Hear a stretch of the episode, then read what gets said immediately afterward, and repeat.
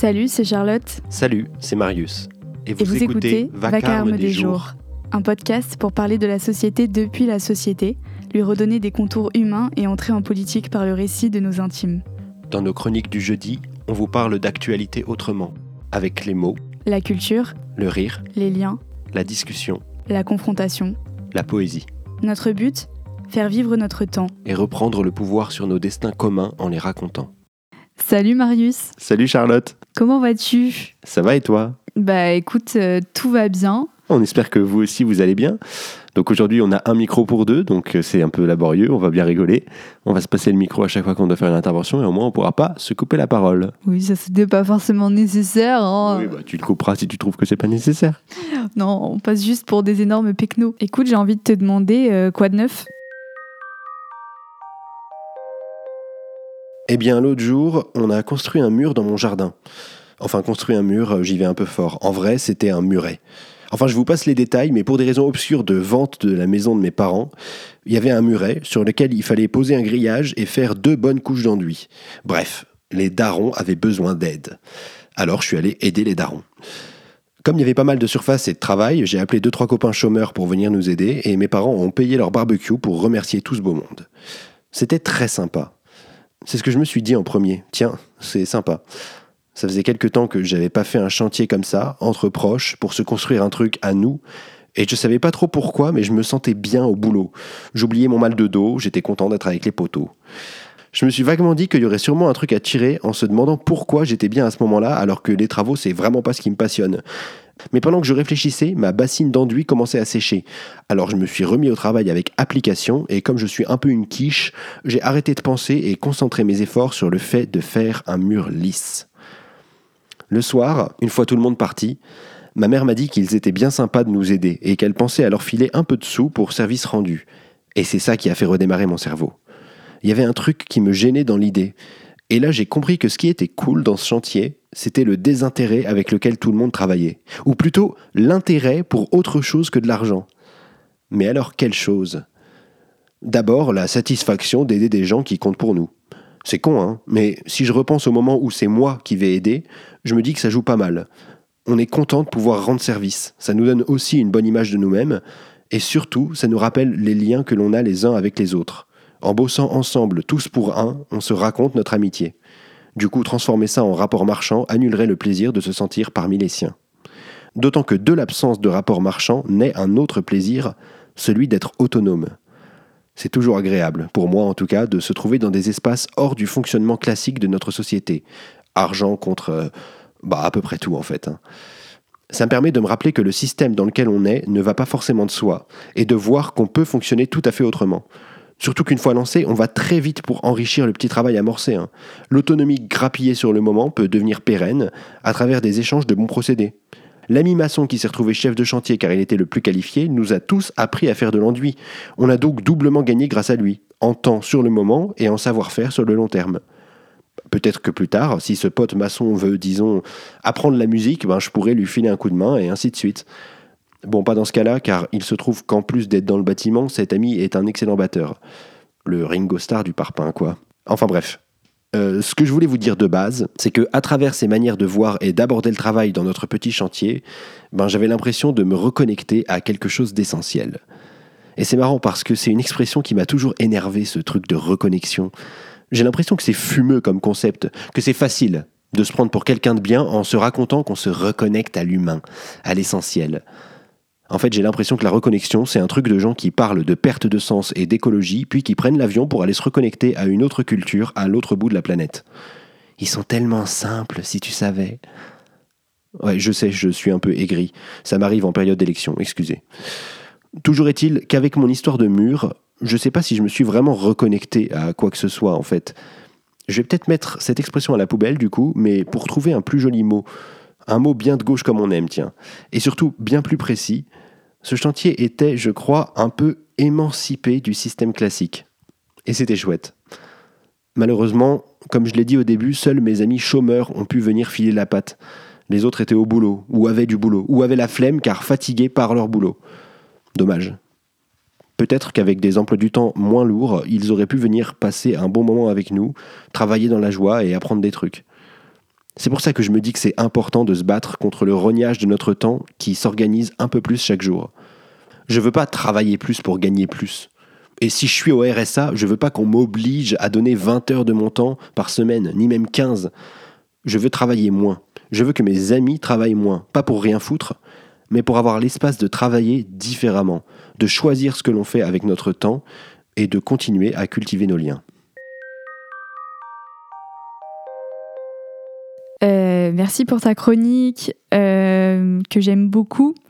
J'aime beaucoup parce que pour moi c'est hyper important euh, de parler d'autonomie en ce moment, sur tous les, de tous les points de vue. Pour moi c'est le mot un peu qui caractérise ce qu'on doit enfin c'est un peu moralisateur de dire ça, mais pour moi, euh, ce qui est important de rechercher en, politique, de reprendre partout où on en a la possibilité des espaces d'autonomie où on construit des choses entre nous, émancipés du système, comme tu dis, et, euh, et loin des lieux de pouvoir qui euh, qui voudraient un peu bah déjà nous séparer et aussi nous faire perdre un peu ce qu'on est capable de faire en dehors d'eux et sans eux pour, euh, pour nous soutenir euh, et finalement nous, pas nous asservir, mais ouais, quand même un peu nous enchaîner à eux, quoi.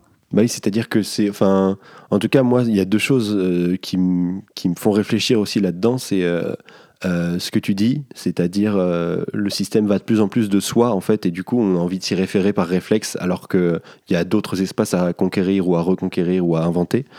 Euh, et, aussi, c'est un truc que j'ai pas trop abordé dans la chronique, mais euh, c'est vrai que ça a amorcé chez moi aussi toute une réflexion sur le travail, parce que qu'est-ce qu'on travaille mieux quand on sait pourquoi on le fait et quand on a des objectifs précis et quand on est heureux de le faire. Et alors c'est peut-être un peu lié à la chronique sur le salaire à vie là, de, des premiers épisodes, mais dans le sens où euh, aussi nous laisser plus de temps pour nous permettre de enfin essayer d'inventer une société dans laquelle le travail a plus de sens en fait dans laquelle on sait pourquoi on travaille et ben c'est enfin il y a, y, a, y a, divers euh, moyens de le faire. Le salaire à vie en est un euh, reconquérir des espaces de liberté en est un autre. Mais en tout cas je pense que c'est important de se demander pourquoi on travaille et d'essayer de, chercher euh, l'endroit où on travaille le mieux et où Enfin, même si après, c'est toujours très facile à dire, hein, mais, mais voilà, je trouve que c'est important de ne pas oublier que, pareil, travailler, pourquoi, pour quelle que soit la boîte pour laquelle on bosse, bah, ça ne va pas de soi, en fait. Et donc, pourquoi on le fait et, si, et ça peut être parce qu'on n'a pas le choix, mais voilà. Ouais, ouais, non, mais je suis d'accord qu'il y a, y a ce. Enfin, on le ressent beaucoup en parlant autour de nous, quand même, ce, ce truc de. Ah, encore une fois, une quête de sens où on en a marre de faire les choses sans savoir pourquoi et, euh, sans comprendre et sans palper en fait directement euh, ce que ça produit de, et, ce que, et ce que ça engendre euh, le fait de travailler. Et bon, le débris sera court parce qu'en vrai, je suis d'accord avec ta chronique. Et toi, quoi de neuf? Sur le mois de février dernier, les prix à la consommation ont augmenté de 3,6%. 3,6% quand tu regardes ça avec tes lunettes à la con, avec ton imaginaire des chiffres, avec tes vieux cours de maths restés en berne dans ton cartable. 3, c'est l'équivalent d'une mauvaise note. 3, c'est faible, c'est bancal. 3,6% d'augmentation, finalement, c'est quoi? Rien, pas grand-chose. 3,6% d'augmentation, c'est ton fils qui peut plus manger, qui sautera les petits déjeuners. 3,6% d'augmentation, c'est le médecin de campagne qui passera plus chez ta mère parce que le carburant coûte trop cher. 3,6% d'augmentation, c'est ce que tu demandes à ton patron depuis des mois et que tu n'obtiendras pas. Les temps sont durs, il faut serrer les coudes. Les temps sont durs, il faut faire des efforts, serrer la ceinture, ne pas peser sur les caisses de l'État. Les temps sont durs. C'est la guerre là-bas, des gens meurent. Pourquoi tu te plains? Tu te plains parce que tu voudrais une solution. Tu n'as pas fait de maths, toi, depuis longtemps. T'en sais rien si c'est vrai, si c'est faux, ce qui est possible de faire. Toi, tu connais que le fond de ton portefeuille qui fait la gueule. Alors tout ce que tu veux, c'est qu'on t'énonce une solution. On t'énonce une solution. Il faudra travailler plus. Il faudra vieillir moins. Il faudra baisser le chauffage, éteindre les lumières, arrêter avec la télé et toutes ces conneries. Il faudra être un peu sérieux, regarder la vie en face et remonter tes manches. Il faudra arrêter de te plaindre. La solution est énoncée. Et puis merde, qu'est-ce que tu croyais? Que l'État avait des poches sans fond? D'où il vient l'argent, hein? Tu le sais? Non, t'en sais rien, tu n'as rien dit, tu mords ta lèvre. C'est vrai peut-être. S'il n'y a pas d'argent, il n'y a pas d'argent. Comment veux-tu qu'on fasse? C'est vrai peut-être. Peut-être que malgré ceux qui crèvent, ceux qui titubent, malgré tous ces pauvres qui s'amassent et qui s'entassent, Peut-être qu'on n'a pas le choix, qu'il faut regarder ailleurs, continuer à faire plus, à s'arracher les yeux, la peau, la tête. Ton cerveau est calciné, il ne sait plus quoi penser, il se laisse guider. Il endosse les fautes les unes après les autres. Il paye le prix, la TVA, les impôts. Il encaisse le choc. Tu es dépouillé. En vérité, à l'intérieur de toi, il ne reste plus grand-chose pour organiser la riposte. Les experts t'ont eu, avec leurs courbes compliquées et leurs explications structurelles. Ils t'ont fait comprendre l'inflation. L'inflation, ce truc qui pèse sur toi et que tu ne peux pas comprendre. L'inflation, ce truc qui te tiraille de tous les côtés, c'est 3,6% plus que ta note en maths, et dont la solution t'enfoncera un peu plus loin dans l'échelle sociale, bien éloignée des décisions. D'ailleurs, les décisions, t'es trop conne pour les prendre. Tu travailleras plus, c'est tout. Et puis il y a ta fille, à la place du mort dans la voiture, qui se tourne vers toi et qui te demande, en essayant de ne pas montrer son humiliation, Maman, pourquoi tu veux pas acheter les chaussures? Les chaussures, c'est ce que tu avais promis pour son anniversaire. Finalement, t'as pas pu, voilà, qu'est-ce que tu peux lui dire d'autre? Elle n'a pas sourcillé quand elle a vu le cadeau de substitution, un petit carnet plein d'enluminures. Elle n'a pas sourcillé. Seulement, elle est là sur le siège de ta voiture, avec des questions. Tu sais pas quoi lui dire. Tu voudrais que les experts soient là avec vous, qu'ils lui expliquent qu'elle n'est pas à plaindre et qu'elle n'aura pas de retraite et que tout va bien. 3,6%. Ta fille fera des maths. Plus tard, elle comprendra. Elle saura qu'il mente et le pourquoi des chaussures. C'est ça l'important. Ta fille fera des maths. Elle t'apprendra à te méfier des experts, du pouvoir que tu leur délaisses et des vraies solutions pour toi dont ils t'éloignent. Ta fille fera des maths ou autre chose. Ce qu'elle fera au fond, c'est arrêter de déléguer sa puissance politique, d'avoir peur de ne pas savoir, de se résoudre à l'insupportable. Car elle saura qu'elle sait ce que c'est. 3,6% d'inflation. Eh ben, merci pour cette chronique qui euh, ressemble cette semaine vachement plus à un de tes une vibe un peu plus littéraire euh, pour cet épisode. Non, mais je trouve ça bien, ça fait plaisir un peu de, de, aussi euh, prendre un, angle un peu plus sensible, euh, bah, simplement de, de, décrire ce qui, ce qui, peut être la réalité de certaines personnes. Euh. Ouais, bah en fait, pour être complètement honnête, c'est aussi ce qui me faisait un peu peur. Enfin, je me disais, enfin, dès qu'on touche un peu aux, aux émotions, je me disais, est-ce que c'est pas prendre les gens par les émotions, faire un étalage un peu pleurnichard? Et en fait, je me suis rendu compte que le fait même que je pense ça, disait une certaine manière de traiter le sujet qui est justement toujours dans le cadre euh, de l'expertise, des courbes, etc. Et que dès que tu t'en éloignes un peu, euh, t'es monsieur démagogie. Tu, peux aussi te permettre d'essayer de porter une voix, si fictive qu'elle soit, qui est à l'image de, la réalité. Euh, après, moi, la petite critique que je pourrais te faire du coup politiquement là-dessus, c'est plus que d'être froid ou de parler en termes de chiffres et de courbes, etc.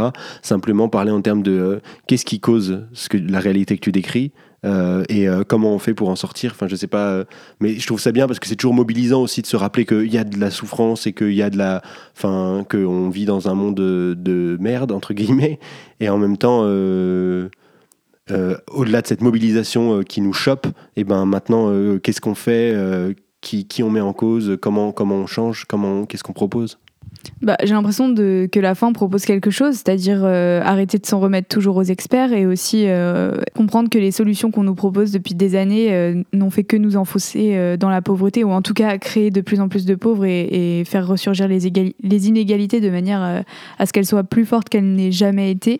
Mais après, pour moi, euh, ce qu'on écrit, et pour moi, c'est un peu une, forme d'art euh, d'écrire, je trouve ça un peu limitant de dire que ça doit forcément euh, expliquer ce qu'on doit faire, donner des, enfin, être efficace, être stratégique. Enfin, je trouve que c'est oublier toute une partie de justement de mobilisation par le sensible, où en fait, avant d'agir, avant de dire aux gens par où il faut déjà que qu'on arrive à à ce qu'ils aient envie d'agir. Et aussi, euh, c'est intéressant de se rappeler qu'on est dans une société qui se précarise et que, euh, eh ben, euh, si vous ne vivez pas ça, vous êtes peut-être les prochains.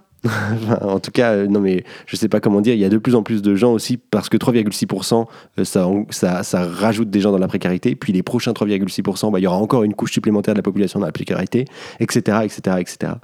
donc voilà, je trouve ça intéressant, ça met ça en lumière. C'est parti pour euh, l'avocat du diable de cet épisode. C'est parti. Euh, de quoi on va parler aujourd'hui? Alors aujourd'hui, gros sujet euh, bien d'actualité, puisque je ne sais pas si vous avez remarqué, mais il y a les élections présidentielles qui approchent. Et donc on va se demander euh, est-ce qu'on a envie de voter ou non pour ces élections présidentielles, puisque manifestement il y a pas mal de gens qui votent et pas mal de gens qui votent pas, donc on va défricher tout ça. On trouvait ça intéressant d'éclairer un peu le débat avec les arguments qu'on a pu trouver et rassembler. Eh bien, on est parti. Alors, euh, quelle position tu vas tenir aujourd'hui, Charlotte? À toi l'honneur. Eh ben, du coup, moi, je vais tenir la position euh, pour le vote. Suppose du système. Bon, bah alors moi, je serai contre, puisque c'est comme ça. Je serai abstentionniste, parce qu'après tout, euh, et j'entre directement en matière, comme ça, j'y vais à brûle pour point, comme ils disent. après tout, on est énormément, on est un peu plus de 66 millions, je crois. Donc en fait, juste, on est une personne dans un océan énorme, et donc pour moi, ça ne sert à rien de voter. Euh, bah, du coup, euh, je rebondis sur ça et je te réponds que ça coûte rien non plus, donc pourquoi pas le faire finalement euh, Sur un malentendu, ça peut passer. et puis pour continuer, on va quand même dire l'argument qui est ressorti à tout bout de champ. Bah mine de rien, on a quand même malgré tout le privilège de s'exprimer par les urnes, et il y a quand même beaucoup de gens qui luttent pour ça dans plein d'endroits du monde. Et quelque part, c'est dommage de rien en faire. Euh, oui, mais bon, comparaison n'est pas raison. N'oublions pas quand même qu'il euh, faut se concentrer sur nous très égoïstement, puisque sinon on n'avance à rien si on commence à se dire ah on est mieux qu'eux, on est moins pire qu'eux, etc. Et euh, de toute façon, et là pour une fois tu vas être d'accord avec moi, on s'est un peu mis d'accord en amont en disant qu'on voulait plutôt se concentrer sur des arguments qui servent une certaine efficacité pour nos idées politiques à chacun et à chacune, plutôt que d'être justement dans la comparaison avec d'autres. Bon, et du coup, moi, pour rentrer un petit peu dans le dur de mes arguments, quelle que soit la personne pour laquelle on vote, quel que soit le candidat qu'on choisit, voter, c'est toujours voter pour l'élection. Ça veut dire qu'on valide ce système et, euh, qu'on le légitime complètement en, y participant. Et ça, on peut rien y faire. Donc, en fait, en ne votant pas, on dit déjà qu'on n'est pas d'accord avec ce processus qui permet euh, notamment euh, uniquement à des gens de la classe dominante depuis plus d'un siècle de se retrouver au pouvoir quand même. Je comprends qu'on soit contestataire et que si on a envie de changer de système, c'est pas forcément le vote qu'on envisage. Mais je voudrais quand même dire que parfois on a l'impression que voter ça empêche d'agir autrement. Mais c'est pas vrai en fait, c'est pas forcément contradictoire. mettre un bulletin dans l'urne tous les cinq ans va pas empêcher de militer autrement contre le système et même contre le vote, pourquoi pas. oui, c'est vrai que je pourrais aller voter pour quelqu'un qui reconnaît l'abstention par exemple, mais euh, mais déjà, c'est quand même une mesure très précise au sein de programmes qui sont beaucoup plus larges que ça. Donc ça voudrait dire que je valide aussi tout le reste du programme de cette personne. Euh, et donc, en fait, finalement, ça serait quelque chose de, de, très faible et de, de, très impur par rapport à ma propre idéologie. Ce qui m'amène à dire que, euh, au final, le vote euh, n'a jamais impulsé de changement radical dans la société. Enfin, les moments où la société elle a évolué, où elle a changé, ça n'a jamais été impulsé par un vote ou par une élection. C'est tout le temps par d'autres formes d'expression, par des mouvements sociaux. Et donc, en fait, je, je retombe sur mes pattes sur l'inutilité du vote qui ne peut pas produire de changement de paradigme majeur pour moi. Bah alors déjà, pour répondre à, quelque chose que tu as dit, j'ai l'impression que euh, voter, ça veut pas dire du tout que tu valides le programme entier euh, de la personne pour qui tu votes, malgré la croyance un peu populaire et ce qu'on voudrait nous faire porter comme responsabilité.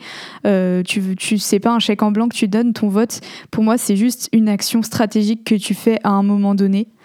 Euh, et ensuite, sur euh, les changements de paradigme, euh, effectivement, c'est pas par le vote que va se produire un changement de paradigme radical, mais en, vérité, même s'il il y a des candidats qui sont pas aussi radicaux qu'on le voudrait, avec lesquels on a forcément des désaccords, mine de rien, il y en a toujours qui sont moins pires pour laisser arriver euh, ces changements de paradigme.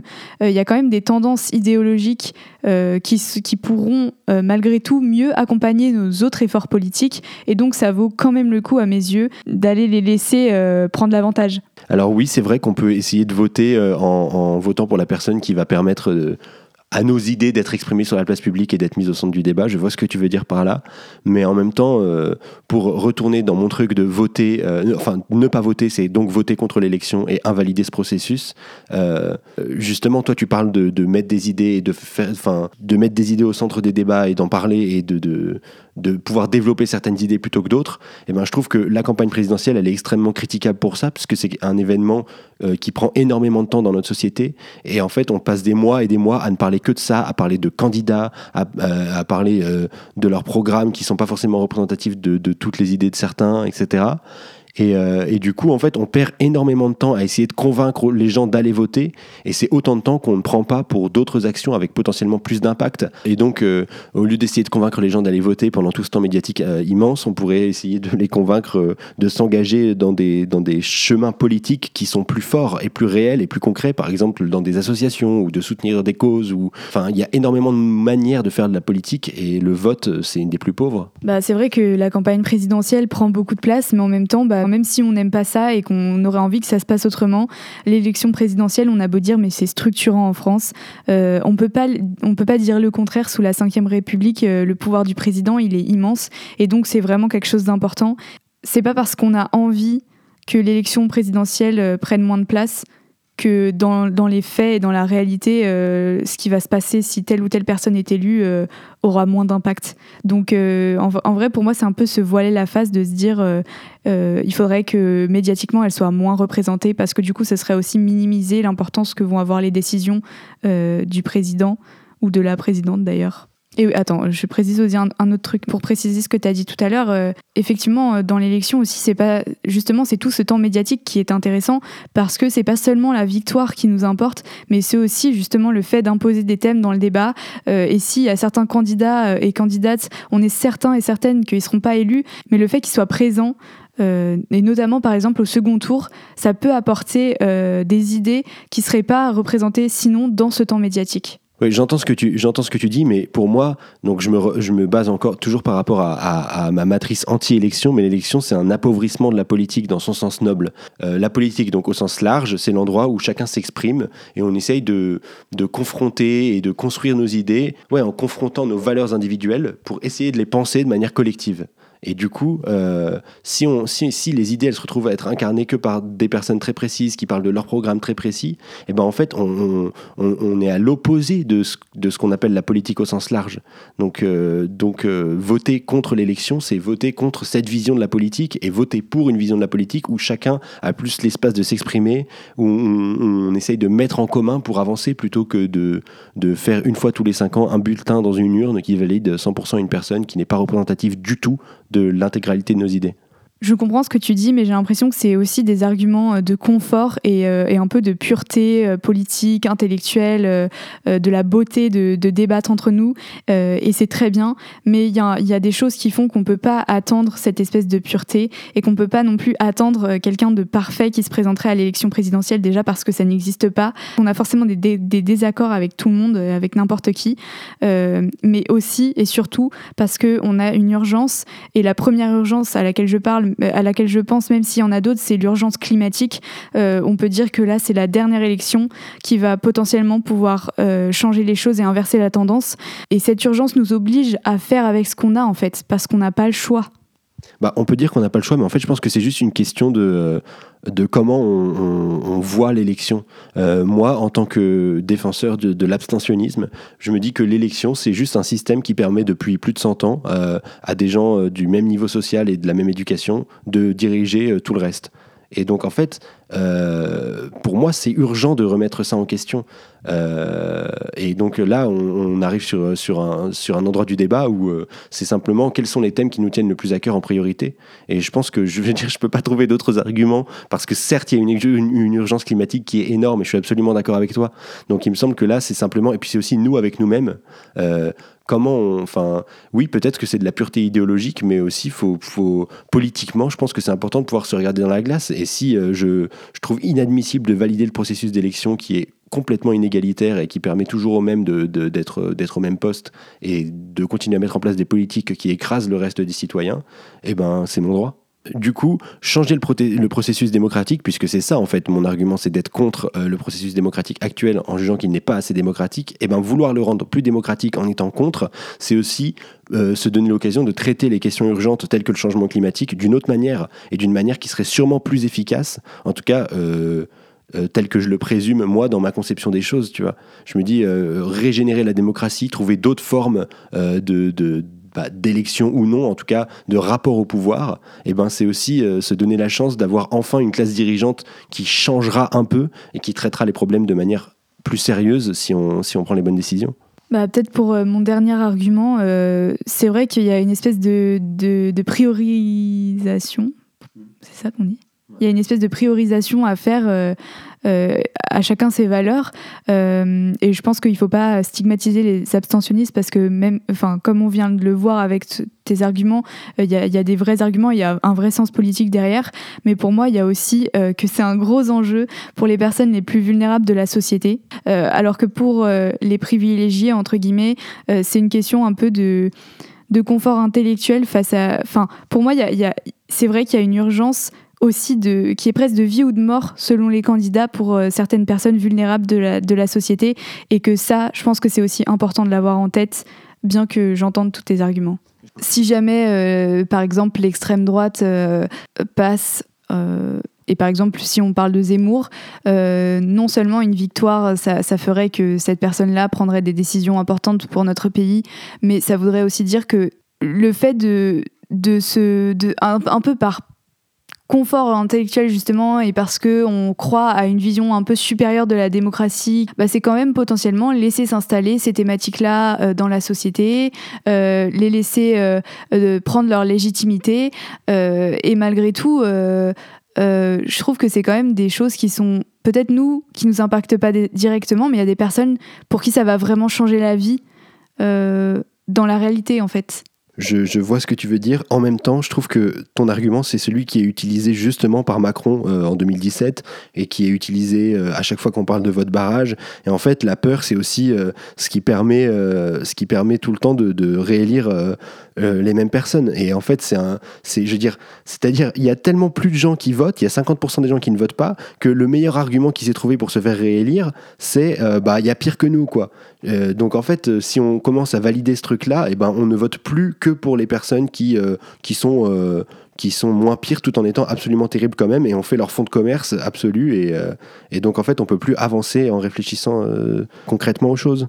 Mais justement, plus on sera à voter, moins on sera confronté à ce vote barrage. En fait, on a le choix euh, et, on a la puissance politique nécessaire pour euh, mettre quelqu'un euh, dont on espère la victoire au, second tour, enfin dès le premier tour. En fait, on peut mettre ce bulletin dans l'urne et on n'est pas obligé de seulement se déplacer en cas de d'urgence et, et de vote barrage en fait. Et le fait que de plus en plus de gens votent rend ça possible.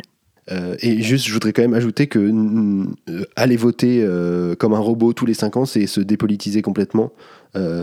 parce qu'en fait, finalement, on finit par le faire juste pour le faire, parce que c'est l'élection la plus importante, c'est ce qui est imposé dans le, dans le débat en permanence. Alors qu'en fait, là, on est justement dans une perte de sens politique euh, en, termes général en France, c'est prouvé par le fait qu'il y ait beaucoup de gens qui n'aillent plus voter. Donc en fait, continuer à valider ce processus-là, c'est continuer à s'enfoncer de plus en plus, à s'éloigner de plus en plus de la politique au sens large et de la politique euh, telle que les gens peuvent la vivre de manière individuelle. Et donc c'est valider le fait euh, d'avoir une vie politique juste tous les cinq ans lors de l'élection présidentielle, alors que c'est la chose la moins politique qui puisse nous arriver. Peut-être pour finir, juste que vous alliez voter ou pas, enfin, j'ai l'impression que ce sur quoi on peut tomber d'accord, c'est le fait que euh, dans tous les cas, le vote c'est juste une action stratégique et c'est pas euh, une question de, c'est pas une question de valider euh, une idéologie ou une personne ou, mais c'est bien réfléchir chacun et chacune et mettre dans, la balance ce qu'on peut faire avec nos moyens aujourd'hui, là où on a envie d'être efficace, et ensuite bah, faire notre choix. Eh bien, merci euh, pour euh, tes arguments fort convaincants. Je crois que je vais aller voter finalement. On passe au billet? On passe au billet. Cet après-midi, sur TikTok, j'ai vu une vidéo dans laquelle un éboueur ouvrait plusieurs sacs poubelles pour délivrer une portée de chatons enfermés là-dedans. Les gens s'indignaient dans les commentaires. Ils se demandaient comment on pouvait faire ça, enfermer des petits chats, les laisser partir à la benne. Heureusement qu'ils savaient miauler, sinon ils auraient disparu sans un bruit, et personne n'aurait su. Personne n'aurait su que dans ce monde, l'effroyable est quasi quotidien, et que la vulnérabilité qui nous émeut tant fait aussi le socle de notre piédestal lorsque nous nous asseyons sur elle. Les gens se demandaient comment on pouvait faire ça. Moi aussi. Moi aussi, je me demandais comment on pouvait appuyer sur l'accélérateur et écraser un chien, égorger un cheval de course qui ne court plus, broyer des poussins si ce ne sont pas des machines à pondre. Oui, moi aussi, je me demandais comment on pouvait en être rendu à ce degré d'indifférence, de surdité à la souffrance des autres. Pendant un moment, la vidéo des petits chatons, dont certains étaient déjà morts étouffés au milieu des ordures, m'a poursuivi. Ça m'a fait comme un caillou dans la gorge, quelque chose qui ne voulait pas descendre et être digéré. Les miaulements résonnaient dans mon silence, délabraient la sérénité du quotidien. Puis le temps a passé, les choses ont accaparé mon attention et mon cerveau s'en est retourné à cet état d'apathie qui caractérise nos attitudes face aux agressions du vivant dont on se fiche. Et attention, je ne veux pas dire par là que je blâme qui que ce soit, c'est aussi un mécanisme de protection. C'est aussi notre seul salut, notre seule manière de nous préserver de l'atrocité des choses injustes et froides. Toujours est-il que j'aurais pu me lever, samedi 6 mars, et aller faire un tour au salon de l'agriculture. Aucun lien ne se serait fait entre les chatons et cet événement-là. Aucun. Et pourquoi l'évoquer d'ailleurs? Vous vous demandez peut-être, vous vous dites peut-être que je passe du coq à l'âne. Là-bas, j'aurais pu regarder les cochons cohabiter avec les rondelles de saucisson du stand juste en face. J'aurais pu caresser les vaches attachées par les narines toute la journée à une barre de fer. J'aurais pu regarder des concours de coqs, des chevaux, de lapins. J'aurais pu discuter avec des éleveurs m'assurant tuer des veaux avec dignité, à même pas un quart de leur espérance de vie l'hiver qui les oblige à entasser les poules dans un espace qui n'est pas supérieur à la superficie d'une feuille de brouillon. Après tout, j'aurais même pu me sentir apaisé par le fait que personne ne semblait s'indigner. J'aurais pu continuer à me taire et fermer les yeux sans repenser au chaton, en séparant les choses dans mon esprit comme on m'avait toujours appris à le faire. J'aurais pu être convaincu. Les chatons et les veaux, ça n'a rien à voir. L'agriculture et la violence systématisée, ça n'a rien à voir. Le parc des expositions et la cruauté, ça n'a rien à voir. Mais je ne sais pas pourquoi, une sensibilité exacerbée, une angoisse venue de ma facile empathie avec tout ce qui m'entoure a fait que moi, j'ai arrêté de suivre ce chemin-là. Le chemin tout tracé d'une violence qui ne dit pas son nom et qu'on appelle tradition, habitude, goût. Ça a commencé avec l'écologie, avec les liens, les liens qu'on fait rapidement entre la prédation et notre superprédation d'êtres humains, de maîtres saccageurs, d'espèces engraissées au sang des autres. Ça a commencé par la souffrance que je ressentais en pensant à l'écologie, celle que portent silencieusement les gens qui ont mal pour les autres, qui se soucient aussi de ce qui ne sert à rien, qui font attention à ce qui se tait. Ces souffrances m'ont engagé à regarder plus loin, à voir ce qu'il en retourne pour les autres, ce dont on se fiche, qui m'ont poussé à imaginer que peut-être, dans nos comportements indifférents, dans nos actions viles faites sans conscience, dans nos manières de vivre agressivement, dans nos brutalités envers ce qu'on a appris à ne pas considérer, dans nos conforts qui se fichent d'entraver, d'amputer, de démembrer le reste, dans nos contradictions permanentes, il y avait peut-être la clé. La clé d'une terre qui meurt et de la violence qui reste. Dans tout cela, on ne pouvait pas ignorer les animaux. Après tout cela, je n'ai pas pu ignorer les animaux. Dans les premiers temps, quand j'ai découvert quel macabre se cache derrière la routine, j'étais révolté. J'avais envie de convaincre les gens, de leur faire comprendre. J'avais envie que tout s'effondre, et à chaque instant, j'étais transpercé par le sort arbitraire réservé à la truie face au chat, de l'araignée face au cheval. Je pensais à ceux qui sont chassés de chez eux par la guerre atroce que l'on mène à la nature. Je pensais à ceux que l'on emprisonne, à ceux que l'on exploite, à ceux que l'on écrase. J'avais envie de fourrer la tête de mon père dans son assiette de saucisses purée de hurler sur mes amis pour qu'ils sursautent et lâchent enfin cette nuggets de poulet, de regarder le serveur s'étouffer avec l'agneau tendre qu'il apportait à la table d'à côté au restaurant. J'ai passé du temps dans une grande détresse. Je dis détresse et non pas colère parce qu'il s'agit de détresse lorsque l'on ressent la barbarie et qu'on est seul à se débattre avec cette information, seul à vouloir arrêter le temps et redessiner le monde, seul à supporter cet amoncellement de souffrances environnantes. Et puis, l'effroi a remplacé la détresse quelques années plus tard lorsque j'ai réalisé que même des cœurs comme le mien, rêveurs et révoltés, pouvaient être anesthésiés par les années, juste comme ça, sans prévenir. Petit à petit, il fallait bien l'avouer, j'avais arrêté de faire des remarques. J'avais cessé mes jérémiades. J'avais tué la hargne. J'avais cédé devant mon impuissance face au roulement implacable du monde. La vidéo des chatons pourtant remue quelque chose en moi qui s'embrase de nouveau l'indicible bêtise des gens que la cruauté terrorise lorsqu'elle touche à ce qu'on leur a appris qui était précieux. Leur terreur qui s'arrête aux frontières de... de quoi d'ailleurs? Leur état de choc, alors que nous vivons dans un monde qui banalise les crimes commis sur une certaine catégorie d'êtres vivants, que nous sommes conditionnés à considérer comme hors de notre spectre sensible. Leur état de choc me choque, et ce choc finit par me sortir de ma torpeur. J'ai envie de leur dire, il n'y a pas que les chatons, le saviez-vous? Les autres aussi par milliers sont jetés à la poubelle chaque seconde. Il y a des morts à éviter, des paradigmes à changer. Je ne serai pas seul puisque j'irai vous convaincre, c'est décidé. Je ne veux plus subir ce monde où tant subissent tant. On passe au reco? Alors, euh, Marius, qu'est-ce que tu nous recommandes comme contenu euh, ce mois-ci? Eh bien, comme contenu, euh, je, je voudrais commencer par recommander une chaîne YouTube, une chaîne YouTube qui s'appelle À gauche. Donc, euh, c'est, on ne peut pas faire plus clair. Euh, mais en, réalité, je vous la recommande pas forcément parce que c'est ma tendance idéologique. Euh, ça, ça sera à vous d'en juger en écoutant les épisodes, mais plutôt parce que ah, on a reçu un mail. C'est c'est Emmanuel Macron. Tu lui réponds après. Non, mais plutôt, plutôt parce que c'est. mince, tu vois, je fais des blagues et je me perds.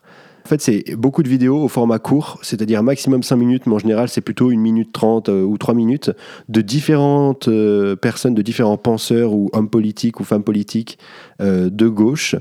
Et en fait, elles sont synthétisées dans le titre, donc c'est souvent une vidéo courte sur un thème précis dit par une personne. Et donc, en fait, c'est assez intéressant, qu'on soit de gauche ou non, si on a envie de se renseigner sur la pensée de gauche ou d'entendre des gens parler d'un point de vue de gauche.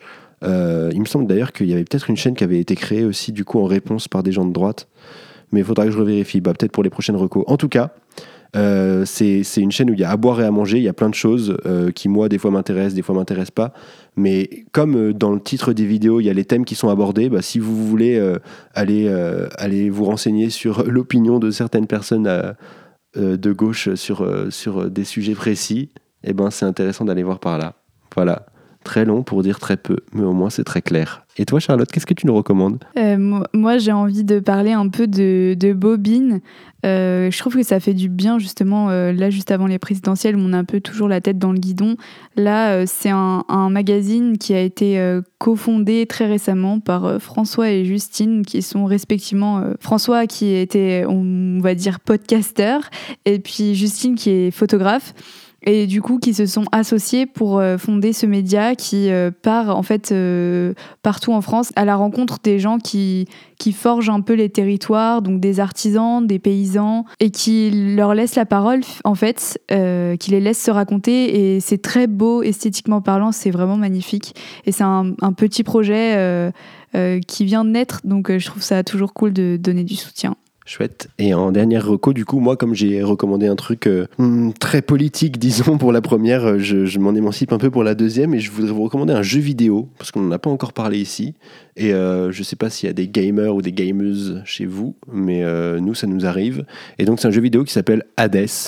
Euh, tout simplement comme le dieu des enfers, voilà, auquel j'ai commencé à jouer, qui est disponible sur euh, toutes les plateformes PC ou console, etc. Machin. Et ce jeu vidéo, euh, donc on incarne euh, le fils d'Hadès qui cherche à s'échapper des enfers. Et donc euh, c'est un espèce de, euh, je sais, je connais pas bien, je suis pas hyper calé non plus en jeu vidéo, mais c'est un truc dont on doit s'échapper, en gros. Donc on, passe de salle en salle et on remonte petit à petit à la surface en incarnant donc euh, ce héros qui cherche à s'échapper. Et je vous le recommande parce que, euh, alors déjà, en termes d'éthique, c'est développé par un studio indépendant bon, qui commence à prendre de l'importance, mais du coup, euh, on fait pas de la pub pour les majoritaires de jeux vidéo, nous.